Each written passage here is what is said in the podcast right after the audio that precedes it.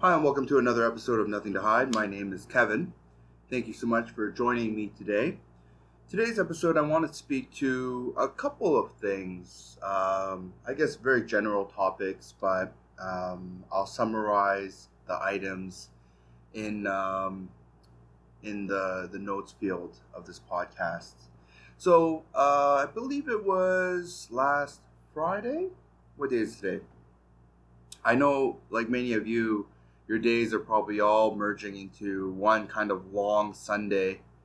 Today's the 6th, so 2 days ago, on the 4th, there was a global Unity meditation event on Facebook. Now, for some of you, you're aware that I am taking a hiatus from social media, and the two primary social media platforms I was using in the past was Instagram and Facebook. And of course, I have stopped using both of them just to take a break, just as almost like a personal study to see what the effects are. I stopped using those two platforms since October of last year, 2019. So, and personally, I don't have a problem against them. The only issue I had was the amount of time I spent on those platforms. I essentially just went back and forth between the two, and I was clocking easily 8 hours a day combined. So it was just, it wasn't, I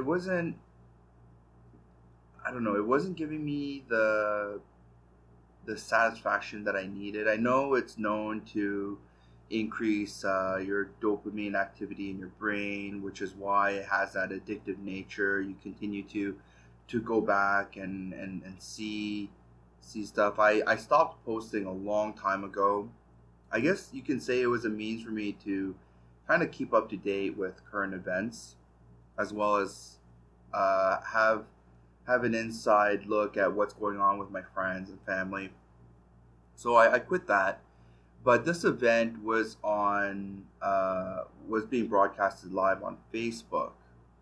So interestingly, I have a smart TV, and there's a Facebook app which you don't need to log in order to view a lot of the events. And I only discovered that on the 4th because I wanted to participate in the Global Unity meditation. So I activated the app, and sure enough, I was able to jump on while it was broadcasting live. There was a moment near the end when they switched over to something. Facebook was doing something to their stream, and at that point it cut out, but that was fine. It was very interesting because you had the likes of what's his name, the guy on that show Entourage, Adrian Grenadier, something like that. He was on. He was being interviewed. I believe Deepak Chopra was being interviewed. I missed that. Experts and scientists and specialists in their respective fields. Obviously, they all had a slight bias to the spiritual teachings and that aspect, understandably, because I think the organizers, which their company is called Unity, was the ones that put together this meditation event. But I found it just so fascinating to listen to a lot of the thought leaders, the spiritual gurus, or babas, as the one co-founder often referred to them as, share their thoughts on the current situation, the pandemic. And it was so, understandably so, that's, I think, what the point of it, the point of the meditation or the event was for, is to really draw attention to the introspection of oneself and the lesson that we're all supposed to take from the situation. I am always a big advocate of when things don't go your way, you need to look at what the lesson is, right? Whether it's as simple as not to do whatever it is that you did that didn't provide for the fruitful result that you were looking for, to a more deeper underlying metaphorical lesson. So some of the lessons that a lot of the great thought leaders shared that I really resonated with was how nature is almost showing signs of revitalization. And it's not fake news that we're seeing wildlife starting to come out of their reclusive, isolated, borders of where they reside to the urban areas that we often fill. And I know it's a no-brainer that they're starting to regain their strength and their foothold on life, because clearly we've definitely infringed on their way of life, which I don't blame humanity for, because if it's a matter of us or them, right? Now, I believe there is a sustainable, harmonious way to live with nature, which brings me to another interesting idea of how we're forced to, I know some of us have obviously increased our technological intake, so to speak, primarily because we're forced to stay indoors. And so obviously many of you have probably exhausted the ends of Netflix and whatever movie media platforms that you're using. But for others, I know you've all reached a point where there's really nothing. You're sitting in front of a screen, spending more time trying to figure out what you're going to watch than actually watching something. And I say to you, in those moments of exhausting the mindless scroll, shut it off for a minute, a whole 60 seconds. And just listen to yourself breathing. Just the path of your airways, where the air is going in and out. Especially because some of us that have been stricken with the coronavirus, not myself, are unable to even do that, right? But there's one I would say guru of sorts, or he studied Tibetan Buddhism. He shared the one thing that really struck out to me was how much we need to connect with nature. And it's so clear since this quarantine how distant and disconnected we are to nature. So it was really a positive and fruitful reminder. Many of you are probably dying to get out and play sports or run or swim or go for a walk even, which for many of you, like myself, is frowned upon and will often lead to fines, penalties from the police. So I just feel like this is the gift.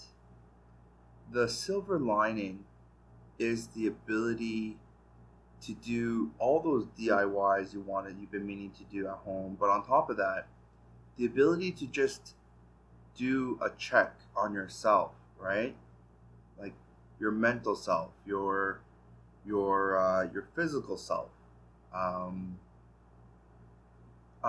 sure many of you are likely eating more than usual, obviously due to the lack of outdoor exercise, but there's a lot of things you can do at home.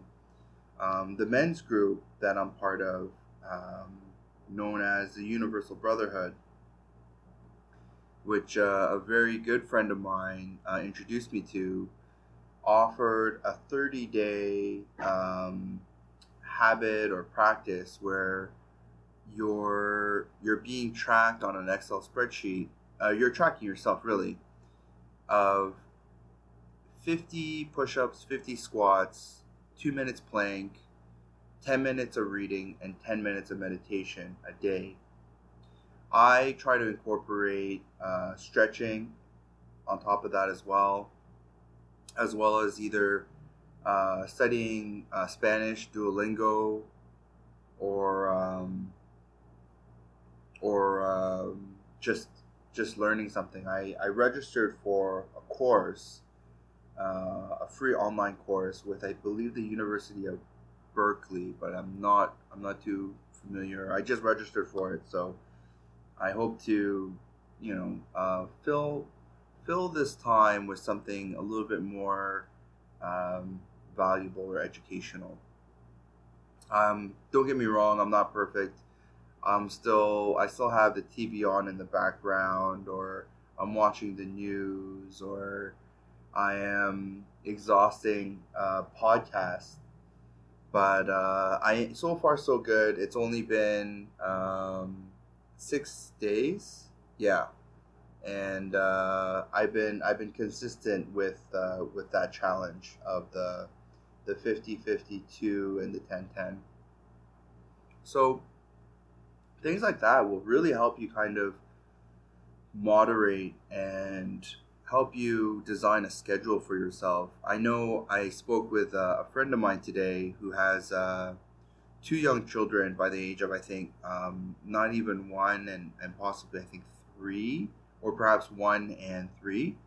But he has a schedule that's actually surrounding his children's sleep schedule, and he shared how valuable it is for him and his wife to have that time together in the evenings, ensuring that his kids are in bed no later than 7 or 7:30, because obviously there's a certain peace you have when you don't have all your attention focused on your children. That little bit of time to yourself and your partner.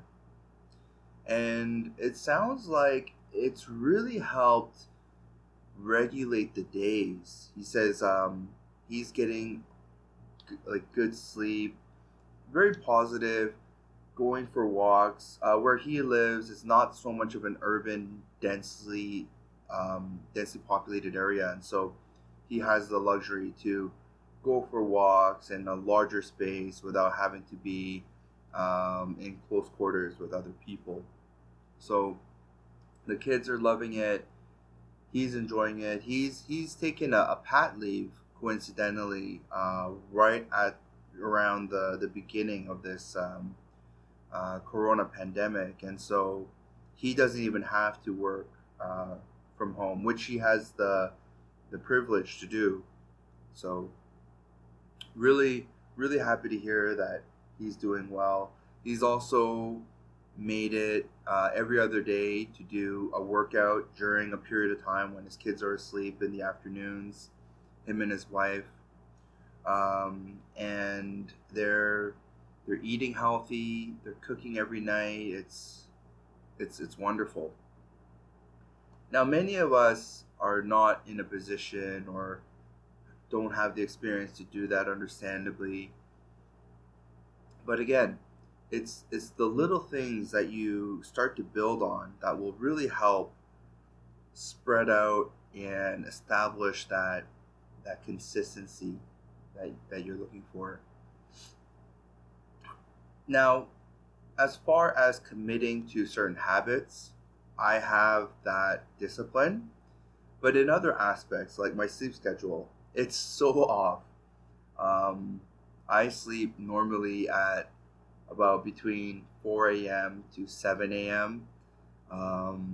Unfortunately, I developed a bad habit as far as the sleep schedule goes.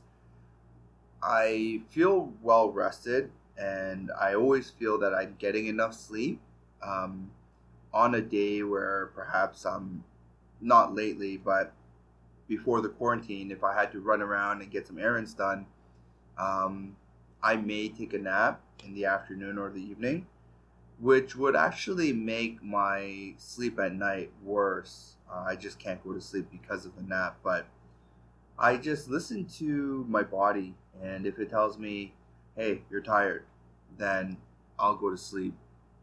And it's been good. What else? I guess that's about it. I just wanted to touch base. Oh, in Canada, the federal government has launched the CERB program, where individuals that have been affected financially by this by COVID 19 specifically are able to apply for this benefit, which will translate to payment to them within 3 to 5 days. And that's available today and starting now. So for those of you that are residing in Canada, just simply go to canada.ca and follow the links to guide you through that application process. So again, take this opportunity to really, do some work around your house or apartment. Commit to 5 days of squats, push-ups, chin-ups, anything.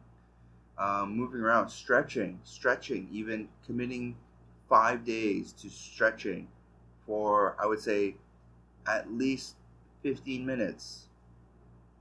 That's nothing. If you think about the amount of time you spent watching whatever, and the days turn into nights over a matter of minutes. So, be positive, stay optimistic. The light is at the end of the tunnel. Where we are in the tunnel, obviously no one knows, but we're going to definitely get through this. This is not going to be the end. And so, take advantage, contact your loved ones, and keep yourself safe. Thanks.